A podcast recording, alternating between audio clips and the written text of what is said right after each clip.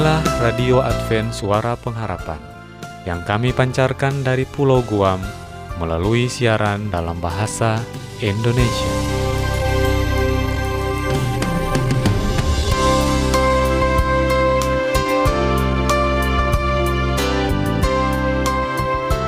Salam sejahtera kepada saudara pendengar di mana pun Anda berada. Selamat berjumpa kembali dengan kami, Radio Advent Suara Pengharapan.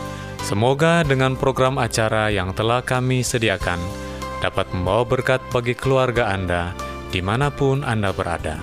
Selamat mendengarkan dan semoga Tuhan memberkati.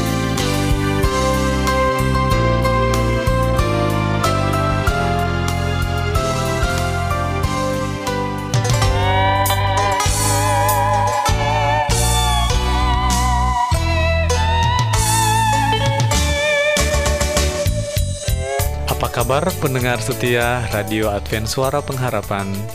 Lebih khususnya kami ingin mengucapkan kepada rekan-rekan remaja dan sahabat orang muda di mana pun Anda berada. Ruang remaja dan orang muda kembali kami hadirkan untuk Anda saat ini.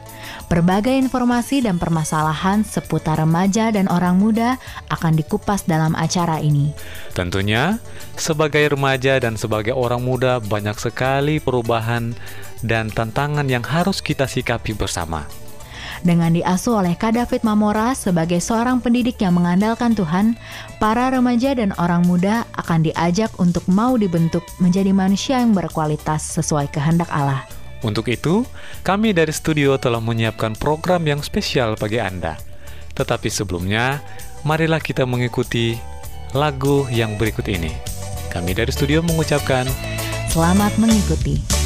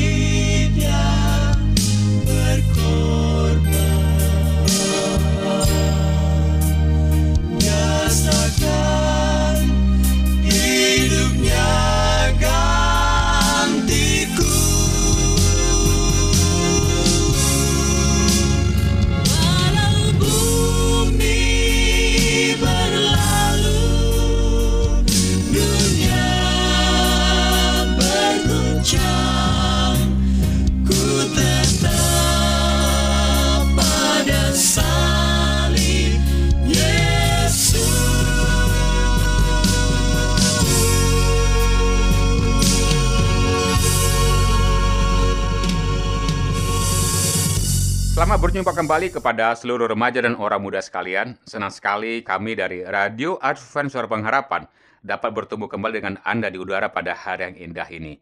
Dan pada kesempatan ini, kami mengajak kita semuanya untuk bersama-sama mempelajari firman Tuhan dengan judul kita pada hari ini adalah Melangkah di Jalan yang Dikehendaki Tuhan. Remaja dan orang muda sekalian, mari kita membuka Alkitab kita yang terdapat di dalam Amsal 22 ayat 6. Demikian, Didiklah orang muda menurut jalan yang patut baginya, maka pada masa tuanya pun ia tidak akan menyimpang daripada jalan itu. Hidup seseorang banyak ditentukan oleh pergaulan pada masa mudanya. Hal tersebut menyadarkan kita bahwa sebenarnya masa muda adalah masa yang sangat krusial sekali. Di satu sisi, kita tidak ingin melewatkan masa muda yang begitu indah lepas begitu saja namun di sisi lain, sedikit saja kita menyimpang, kita bisa jatuh dan menyesal seumur hidup. Sesungguhnya kita para pemuda juga sedang dalam perjalanan, atau lebih tepatnya kita adalah orang-orang yang baru akan memulai perjalanan. Di masa ini, di masa muda ini, kita sering mencoba hal-hal yang baru yang sebagai bagian dari proses mencari jati diri. Ada pemuda yang berani, ada juga yang ragu-ragu dalam menjalani kehidupan. Semua ini akan menentukan masa depan kita sebagai pemuda nantinya. Nah, bagaimanakah kita sebagai pemuda agar tetap di jalan yang dikehendaki Tuhan sesuai dengan tema kita pada saat ini? Kami mengajak kita semuanya untuk bersama-sama belajar dari firman Tuhan. Firman Tuhan adalah peta petunjuk jalan agar kita tidak tersesat dalam menjalani kehidupan. Alkitab di dalam Mazmur mengungkapkan bahwa firman Tuhan adalah pelita bagi kakiku dan terang bagi jalanku. Itu terdapat di dalam Mazmur 119 ayat 105. Dan pada hari ini, kami mau ngajak kita semua para orang muda bahwa tantangan kita, para pemuda, begitu banyak dalam pergaulan kita. Dalam kehidupan muda kita sekarang ini, tentu tidak lepas dari yang namanya pergaulan. Hidup berteman dan memiliki sahabat adalah hal yang pasti. Namun, sering kali pertemanan itu yang membawa kepada kehancuran. Coba kita membaca di dalam 1 Korintus 15 ayat 33. Demikian, janganlah kamu sesat. Pergaulan yang buruk merusakkan kebiasaan yang baik. Nah, remaja dan orang muda sekalian, tidak sedikit pemuda hanya karena tidak ingin kehilangan temannya, dia ikut-ikutan melakukan perbuatan yang salah. Sudah tahu kalau narkoba itu berbahaya, namun tetap dia ikut-ikutan. Sudah tahu bahwa seks bebas, judi, mabuk-mabukan, minuman keras, dan tawuran juga dilarang. Namun karena tuntutan gaya dan pergaulan, mau tidak mau dia harus ikut terlibat. Hal inilah yang menjadi tantangan kita sebagai orang muda. Apakah kita lebih memilih teman yang membawa kepada kehancuran atau tetap di jalan yang dikehendaki Tuhan? Hidup adalah pilihan. Generasi muda, penerus gereja, pilihlah yang terbaik untuk masa depanmu. Amsal 13 ayat 20 bisa menjadi ayat baik kita pada hari ini. Siapa bergaul dengan orang bijak menjadi bijak, tetapi siapa berteman dengan orang bebal menjadi malang. Nah, remaja dan orang muda sekalian, pilihlah kepada siapa kita berteman. Dan terakhir, Mazmur 119 ayat 9. Dengan apakah seorang muda mempertahankan kelakuannya bersih dengan menjaganya sesuai dengan firman-Mu. Remaja dan orang muda sekalian, inilah firman Tuhan kita pada hari ini. Semoga firman ini dapat menjadi ilustrasi yang baik dan menjadi teladan dalam kehidupan kita. Marilah menjadi berkat bagi orang lain dengan menjadikan hidup kita sebagai firman Tuhan yang hidup dan membagikannya di mana pun saja. Terima kasih.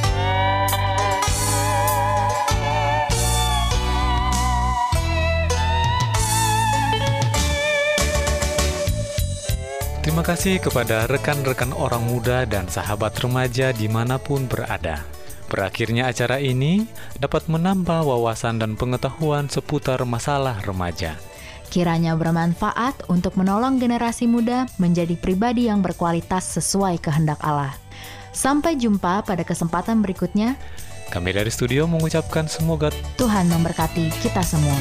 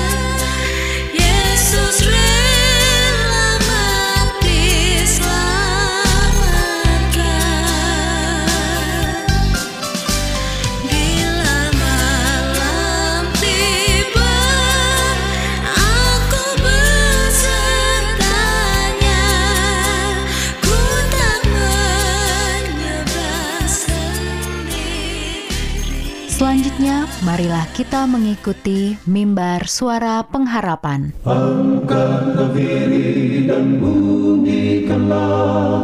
Yesus mau datang segera. Nyanyi musafir dan pujikanlah Yesus mau datang segera.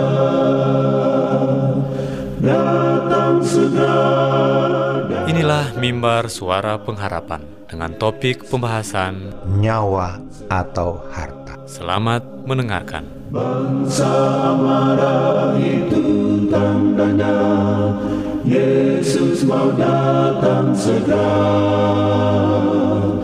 Pengetahuan bertambah-tambah Yesus mau datang segera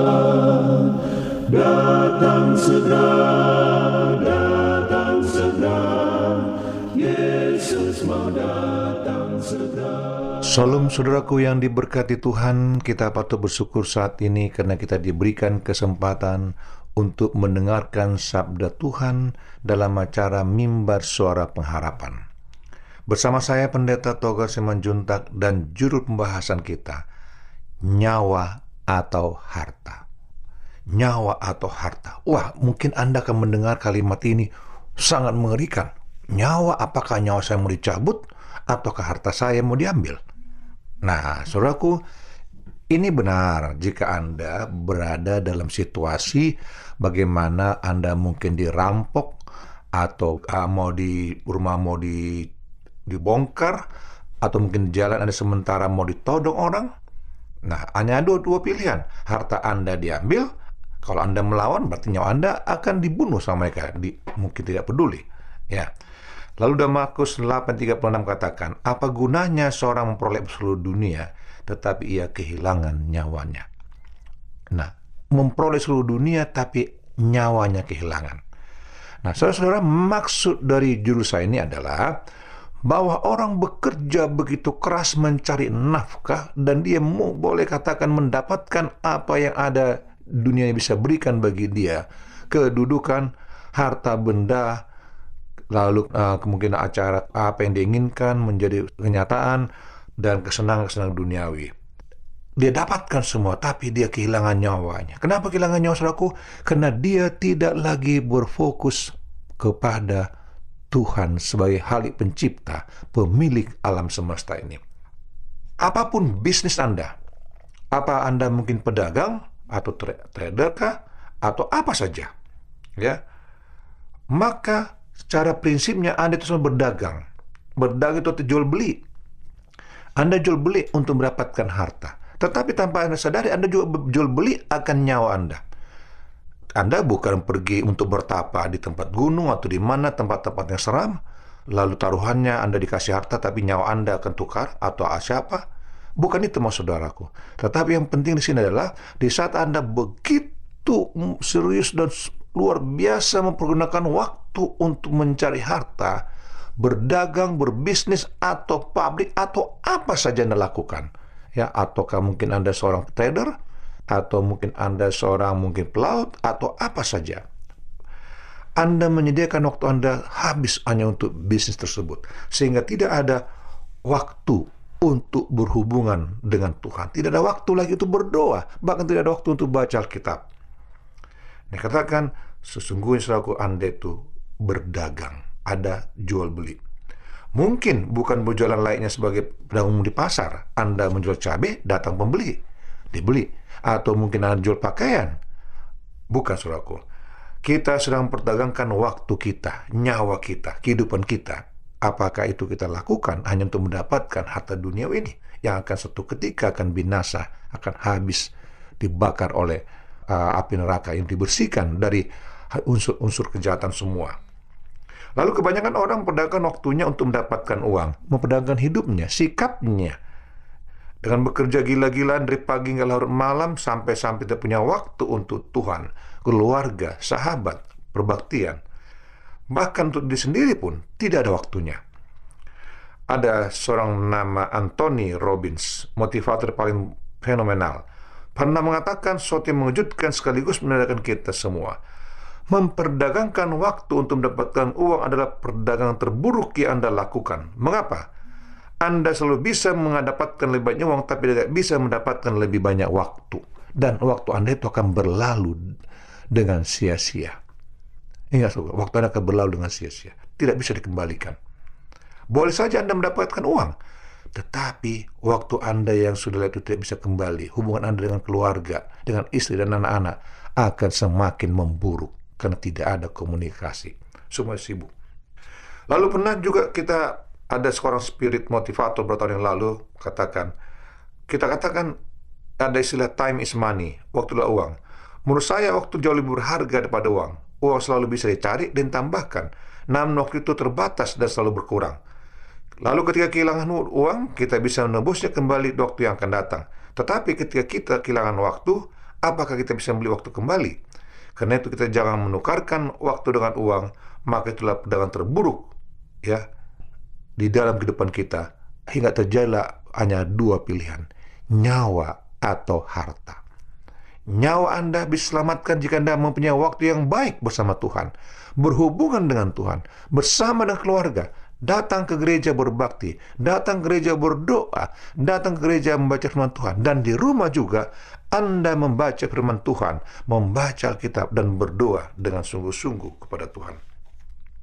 Sehingga Anda tidak menukar ya, tidak menukar hidup Anda uang uh, waktu Anda itu kepada uang yang bisa hilang dengan sia-sia. Lalu bekerja untuk mendapat uang itu memang baik dan mungkin harus kita katakan, saudara. Harus. Namun jangan sampai seluruh waktu yang kita miliki kita tukarkan untuk mendapatkan uang. Jika tidak, mungkin saja kita menjadi seorang yang berlimpah dengan uang, tetapi sangat miskin dalam kehidupan. Miskin dalam hubungan dan miskin dalam kemakna hidup yang benar. Miskin dalam sesuatu pengertian kebenaran Tuhan dan yang lebih mengerikan, kita miskin dan tidak berdaya untuk mendapatkan hidup kekal yang Tuhan Yesus berikan bagi kita. Kenapa? Kita tidak punya lagi pijakan, kita tidak punya pegangan bagaimana melangkah bersama Yesus untuk mendapatkan kehidupan kekal. Karena waktu kita sudah habis semua, saudaraku, untuk mencari uang. Tidak ada waktu lagi untuk membaca firman Tuhan dan berkomunikasi dengan Tuhan. Sehingga dikatakan, Anda betul-betul manusia yang paling malang dan merita. Anda mencari uang banyak, lalu setelah kumpulan tiba-tiba sakit dan meninggal, dan uang itu lari ke siapa? Nah, saudaraku, ada satu cerita anekdot. Anekdot ini cerita yang boleh kita katakan, ya, yang ya boleh saja mungkin satu pembelajaran bagi kita. Jadi sepasang suami istri yang usianya berbeda jauh antara laki-laki dengan wanitanya. Oh, laki-laki ini sudah umur 40, si wanitanya umur 20, 22-an itu, si prianya umur 45-an. Bedanya hampir dua kali lipat. Nah, mereka bekerja keras, buka usaha tokonya, semua berkembang dengan baik. Pesat sekali. Sehingga si laki-laki ini kena sangkin berhematnya, kadangkala dia makannya cuma sedikit dan sangat sederhana. Dan demikian juga istrinya suruh demikian. Dan saudaraku dalam waktu lima tahun, tokonya berkembang dengan pesat. Nah, di antara para karyawan ini ada seorang pemuda yang bisa lajang, usianya sekitar ya sekitar 26-27 tahun. Lebih tua dari nyonya bosnya ini. Nah, saudaraku kena bos laki-lakinya ini begitu bekerja keras cari uang dari pagi sampai malam, ya begitu keras bekerja sampai kadang makan, ya makannya tidak bisa berkembang dengan baik dan sehat-sehat, maka dikatakan saudaraku dia pun jatuh sakit, meninggal dalam usia 55 tahun. Sementara istrinya masih berusia kurang lebih 26 tahun. Nah, berapa saat kemudian istrinya kemudian karena dia kesepian, dilihat ada karyawannya yang begitu gagal laki-laki, akhirnya pun mereka berhubungan berhubungan dan mereka pun menikah. Apa kata laki-laki itu? Saya manusia yang paling beruntung. Tuhan saya bekerja keras, dia mendapatkan cari uang untuk saya dan saya sekarang tinggal menikmati. Benar, dia bu- bukan berpoya-poya memang, tapi dia menikmati hidup itu dia bekerja juga. Nah, sini kita lihat suraku, sangat sia-sia kita itu hidup kalau begitu. Jadi tidak heran katakan Markus 8:36 katakan apa gunanya seorang peroleh di seluruh dunia tapi ia kehilangan nyawanya. Nah, jadi saudaraku, mari kita memelihara waktu dengan baik sama Tuhan agar kita bisa dipersiapkan menjadi warga negara sorga. Dan jika Anda mau didoakan atau ada hal Anda mau tanyakan, hubungi kami tim pelayanan mimbar suara pengharapan. Dengan penuh sukacita, kami akan melayani dan mendoakan Anda. Salam suraku, Tuhan berkati. Amin.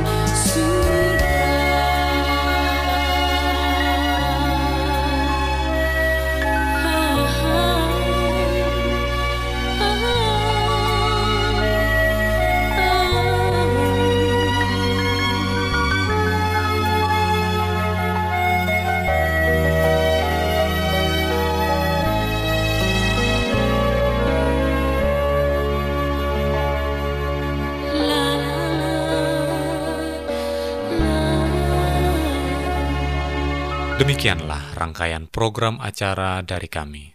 Apabila Anda mempunyai pertanyaan atau ingin mendapatkan seri pelajaran Alkitab Suara Nubuatan, Anda boleh menghubungi kami dengan mengirimkan surat ke Radio Advent Suara Pengharapan, PO Box 8090, Jakarta 12810, Indonesia. Telepon 0821 1061 1595. Alamat email awrindonesia@yahoo.co.id. Anda juga dapat bergabung di Facebook kami, pendengar radio Advent Suara Pengharapan, juga radio Advent Suara Pengharapan. Terima kasih kami ucapkan bagi Anda semua pendengar kami yang setia. Kita akan berjumpa kembali pada waktu dan gelombang yang sama esok hari. Salam kasih dan sejahtera. Tuhan memberkati.